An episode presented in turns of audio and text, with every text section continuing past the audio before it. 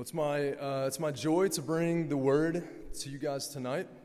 Uh, we are going to be continuing our series in the one another passages. Uh, and the passage that we'll be looking at uh, tonight is found in the book of James. Uh, James is a book written by the half brother of Jesus, primarily to scattered uh, Jewish Christians, yeah, scattered throughout a broad region. And uh, we, in particular, find ourselves in the final section of the book after James has just reminded us uh, that the Lord Jesus will indeed return and, and that the circumstances that we face in this life will all come, in, will all come to an end, whether we view them as good or bad. Uh, and we're reminded that God is sovereign over all things. Uh, and what matters, therefore, above all, is how we relate to Him. Uh, and this brings us to verse 13, chapter 5 of James. Uh, I'll pick up in verse 13, read through uh, 16. James writes Is anyone among you suffering? Let him pray. Is anyone cheerful? Let him sing praise. Is anyone among you sick? Let him call for the elders of the church and let them pray over him, anointing him with oil in the name of the Lord. And the prayer of faith will save the one who is sick and the Lord will raise him up. And if he has committed sins, he will be forgiven. Therefore, confess your sins to one another and pray for one another that you may be healed. The prayer of a righteous person has great power as it is working. So, in, in these verses, we see a call to commune with God by exercising faith in, in various circumstances, right? So, uh, faith responds to suffering by pressing into Him in prayer. Faith responds to gladness by singing praise. Faith responds, uh, yeah, by calling for others to join you in crying out to God for help in your sickness. And, and so, what's clear in this passage is that, that we live in a fallen world, uh, and, and, it's a fallen world, world from which we need to be healed right? And, and part of the means that God uses to bring about healing in us, uh, ultimate holistic healing, is the confession of our sins to one another. And, and what this confession does is, is, is it enables us to cast aside any hope in our own good works, in our own good image, or any other false hope, so that we may instead trust Christ and place our hope in His power to heal us. And, and so, our main point tonight is going to be this God works through confession of our sins to give us sobriety and the help we need to truly be healed. I'll say it one more time. God works through confession of our sins to give us sobriety and to give us the help we need to truly be healed. So, the first point the nature of confession. The term confess that we see in verse 16 of James 5, uh, it, it means to acknowledge or agree fully. Okay, so in its essence, it means that we're confronted with God's word, and, and then we believe that what God has called good is indeed good. And we believe that what God has called evil is indeed evil. It's to agree with Him. So, when James is going to tell us here in this verse to confess our sins, he's telling us to call sin in our own lives what God calls sin. Right? He, he's calling us to acknowledge that we have fallen short of his standard. And, and so, confession of sin, uh, yeah, in reality, this is part of just what it means to be a Christian, right? We, we understand that we are sinful. We uh, yeah, we, we can't actually truly believe the gospel without confessing our sin. Um, every one of us has sinned. And, and it's not just that we've all generally sinned, it's that every one of us has very specifically sinned, has very really and concretely sinned. And so it's, to, it's not just to a sin, oh, yeah, everyone sinned. It's, oh, I've sinned. And I can look at my life and identify ways that this is very, very much true. Um, yeah, and, and so the reality is that we have fallen short of his glory. Because of that sin, we have incurred his just wrath as a result. And this acknowledgement of our sins, though, what it does is it then leads us to what Galatians is going to call, uh, Galatians is going to call the law, in a sense, um, a, a, tutor, a guardian uh, that, that imprisons us such that all we know from the law is that we're sinners. All we know is that we need help. What we know is that we need deliverance. And so, this is what the acknowledgement of, of our sins is going to do. It's going to point us to Jesus right? Jesus was sent by the Father to come and to dwell among men on earth. But the difference is that Jesus, though he was tempted in every way that we are, he is yet without sin. Right? He came and he lived a sinless life, and therefore he is a worthy and righteous substitute. And he came to die on the cross in our place. The greatness about that is that he did not stay in the grave. He rose from the dead three days later. Uh, proof that he had indeed sent, been sent by the Father, that the Father had accepted his sacrifice. Right? He has ascended into heaven. He now sits in heaven at the throne, at the right hand of the throne of God, and he intercedes on behalf of all of his people. Those are all glorious truths. But none of that is applied to us if we don't, by faith, confess that Jesus is Lord and that He is our only hope for salvation. And so, as we look at James 5 16, what's unique is that there's this call here not only to confess our sins, that's all over the Bible, but specifically, we're called to confess our sins to one another, right?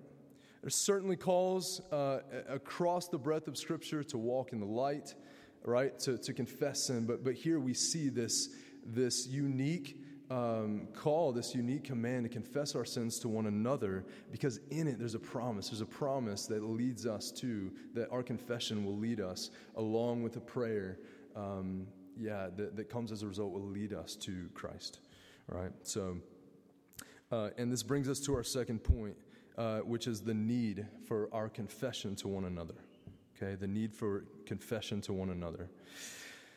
Yeah, so part of what makes confession for us difficult, confession not, not just to God privately, but also to one another difficult, is that, um, yeah, confession of our sin necessarily implies that sin exists, right? There is sin. We have sinned. And, and we're just like our first parents, Adam and Eve, who in the garden, they're given a command, one command and, and they ate of that forbidden fruit, right? They sought, uh, that they rebelled against God, and they sought to cover themselves as a result from one another and from the Lord Himself by hiding among the trees. And it's the shame of their sin that's driven them into hiding. And the same is true of every human who has ever lived since Adam and Eve. And the same is true of us, right? It's true of you, it's true of me. We've sinned just like they did. We have the same nature. We've rejected the rule of God in our lives, and in our shame, our first instinct is to hide in the dark and keep from walking in the light and walking in the truth with one another. Yeah, we, we love our image, and we love to work to protect it. And the reality is that it's, it's actually really difficult not to right? We, we have a nature that's bent towards sin, but not only is that true, we also have an enemy in Satan who prowls around. Uh, 1 Peter 5 is going to tell us he prowls around like a roaring lion looking for someone to devour. He tells us the same lies that he told Adam and Eve. He tempts us in the same way to seek to be like God by exalting ourselves into the place of God on the throne of our hearts. He tempts us to disagree with what God has said. He casts doubt on God's word to us, and he blackmails our hearts into keeping our sin in the dark so that we would be liked by the world and accepted by others. And, and, also so that we may protect our image, so that those around us would think better, uh, that, that we are actually better than we are right? So they would think we're more holy than we are, so that they would think we actually need less help than we do. And he tells us that the cost of coming into the light is too great. that the shame we'll face actually isn't worth it. And so we're tempted to hide in the dark and maintain walls between ourselves and God and between ourselves and others. And in so doing, we're actually never really fully known. Nobody knows us, right? Whatever, whatever, whatever way we walk is always a lie?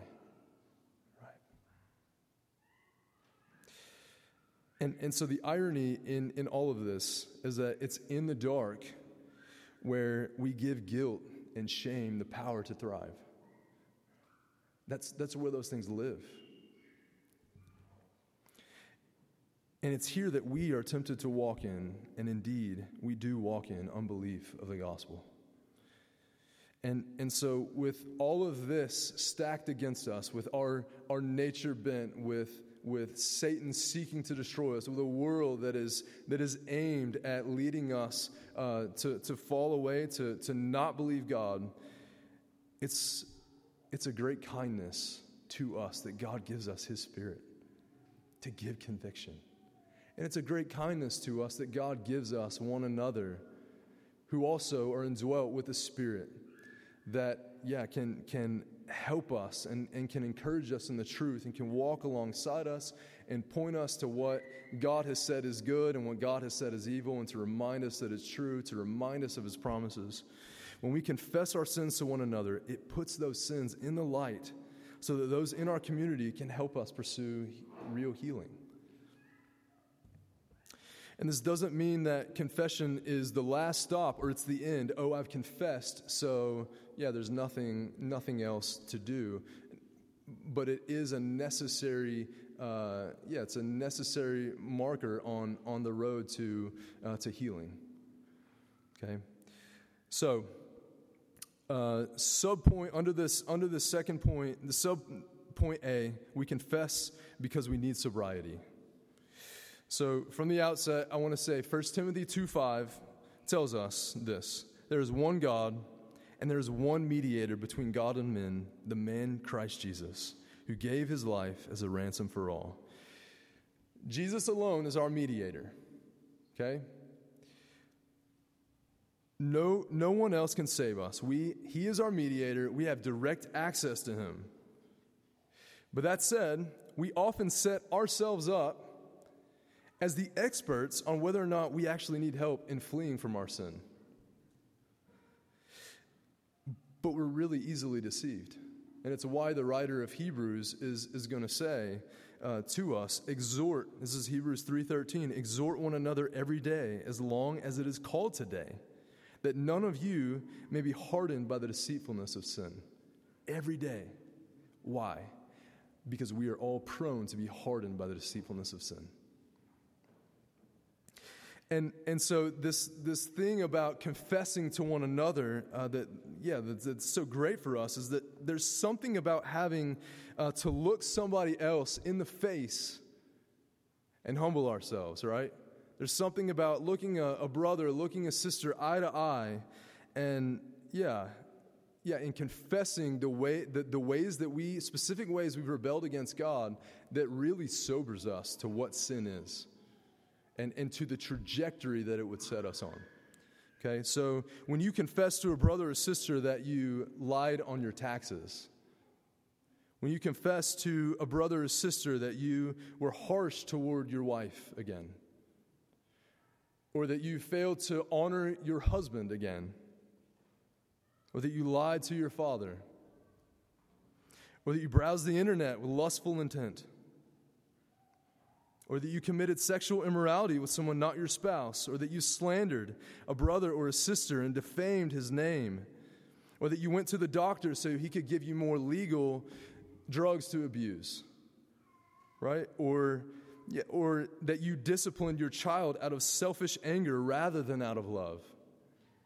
Or that you lost control and screamed at your family, or that you disobeyed your parents dot, dot, dot, fill in the blank. There's something about concretely expressing the ways that we've rebelled against God and gone against His will that sobers us to that sin.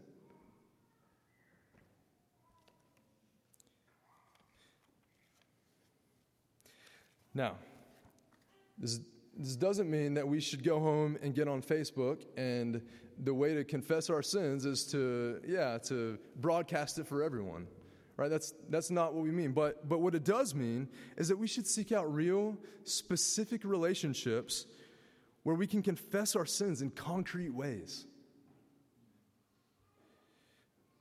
And so there's several ways that we can, we can do that, right? We can confess our sins, but yeah, we're actually not really confessing our sins. One of those is, is to do it in a sort of, hey, I'm checking the box here by confessing my sin to this brother today.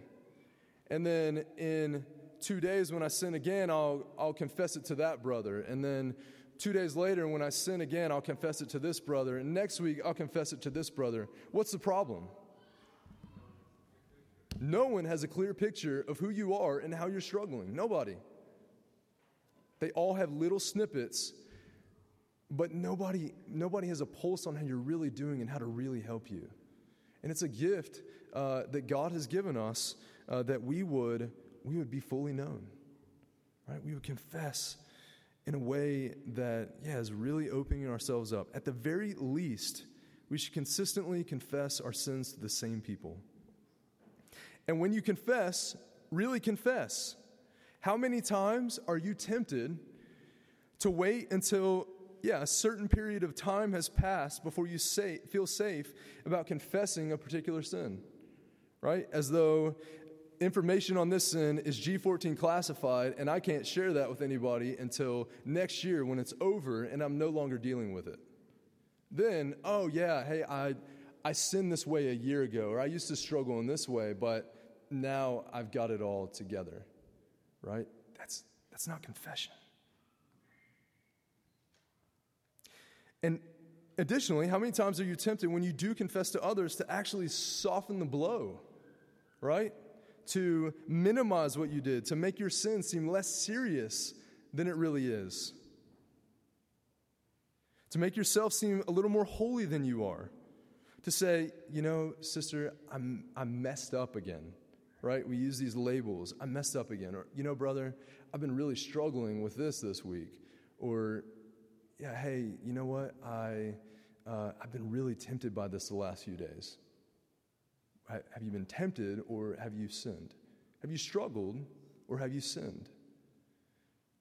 Right? So there's, there's something about actually calling those things what they are, calling sin sin, that again sobers us to what it is and sobers us to our need for Jesus, right? It's a rebellion. Uh, our sin is rebellion against God. It's, it's, it's exactly what Jesus came to die for, right? So let's identify ourselves rightly and let's give God the full glory for saving us. Concrete confession of our sins to one another is a gift from the Lord to ground us in reality and guard us against the deception of pride. I'll say it again. Concrete confession of our sins to one another is a gift from the Lord to ground us in reality and guard us against the deception of pride. Dietrich Bonhoeffer, in his book Life Together, um, said this Confession in the presence of a brother is the profoundest kind of humiliation. It hurts, it cuts a man down, it is a dreadful blow to pride. In the confession of concrete sins, the old man dies a painful, shameful death before the eyes of a brother. Because this humiliation is so hard, we continually scheme to avoid it. Yet, in the deep mental and physical pain of humiliation before a brother, we experience our rescue and salvation. And I want to be really clear there's a cost to confessing our sin, right? There's a cost to exposing uh, the, the, things that we, the ways that we have rebelled, the, the people that we have wronged, the lies that we have told. At the very least, it's going to entail momentary humiliation, right? At the very least. But then sometimes, real repentance is then going to include the need for further action and seeking of restoration to those we've wronged, right? It's sometimes going to include the need to rebuild the trust that we've broken with one that we've hurt, and it could mean a long road ahead. But the cost, the cost of being deceived by our sin and growing callous to the Lord, such that we would not endure in faith to the end, is infinitely greater. Infinitely. And we foolishly, consistently, and drastically overestimate our ability to wage war against our sin without the help of our brothers and sisters. And this is why we must confess to one another. It gives us sobriety. And then, subpoint B, we confess because it paves the way for reconciliation and fellowship with one another. Confession of our sin to one another not only requires humility before God, it also requires humility before one another. Right? Every one of us has sinned without exception, right? All of us. When we confess our sins to others, we not only take the steps we need toward healing, but we also cultivate an atmosphere for others where it's safe and encouraged to come into the light to find real healing. Uh, Garrett said this last Sunday Your pretending deceives others so they can't help you. It also deceives others, and they will follow you in your example. So I would ask you have you ever been scared to confess your sins to someone because you dreaded how it would hurt them? Or because, yeah, you dreaded how disappointed they were going to be in you? Or, yeah, how humiliated you would feel just getting those words out of your mouth? Or for some other reason. And then because you either couldn't bear to keep up the lie anymore or because you were rightly convicted by the Spirit, uh, you, you confessed. I certainly have. And I'm sure many of us have, have been in, in settings or, yeah, in relationships where we have, we have then come and, and confessed the ways that we have, uh, yeah, the ways that we have sinned specifically, uh, even being afraid of those things. And uh, yeah, and, and we've heard other brothers and sisters confess sins with us as well. And, and just how, yeah, how, um, how freeing that is, right? It's not freeing in the sense that we feel license to continue sinning, but it's freeing in the sense that, yeah, we don't, we don't minimize one another's sins. Our sins aren't minimized, but it's, it's freeing in the sense that we're reminded in that moment of the beauty of God's grace in Christ. Right? If you're a Christian, you, you most certainly have experienced this in some way, right? And I think we all would agree we want this to mark us. I don't think any of us ultimately wants to hide in the dark. We do, but we don't, right? But we're certainly tempted to in order to keep up the lie that everything's okay, right? And because we fear people more than we ought, and because we fear God less than we ought, okay? We, we should repent of this. And, and I just, yeah, I want to say confessing to one another is a wonderful, wonderful opportunity for us to experience grace in a real, tangible way, right? There may be real consequences, probably need for follow up, uh, but that's, that's just part of the healing process. But what better thing to do than to acknowledge to other Christians, other brothers and sisters, in concrete ways that you have sinned and that your hope is is not and cannot be in your broken and messed up self, right? But your hope is in the risen Jesus, whose grace is greater than all your sin. His grace is greater than all our sin. And we should want this for our brothers and sisters so let's work to cultivate the kind of atmosphere, um, th- this kind of atmosphere, by trusting in the Lord's grace as we confess our sin. It's a great way for us to continually rehearse and remind one another of the gospel, both in our confessing and in our gracious hearing of the confessions of others. We're helping one another. We say it here all the time. We're helping one another to heaven. So, verse 16 says, Confess your sins to one another and pray for one another that you may be healed. The aim of our confession is to express faith in Him who has delivered us from the domain of darkness and transferred us to the kingdom of His beloved Son, in whom we have redemption, the forgiveness of sins. The aim of confession is to agree with Him, it's to be known by and to have fellowship with Him and with His people, and to be conformed into the likeness of Christ.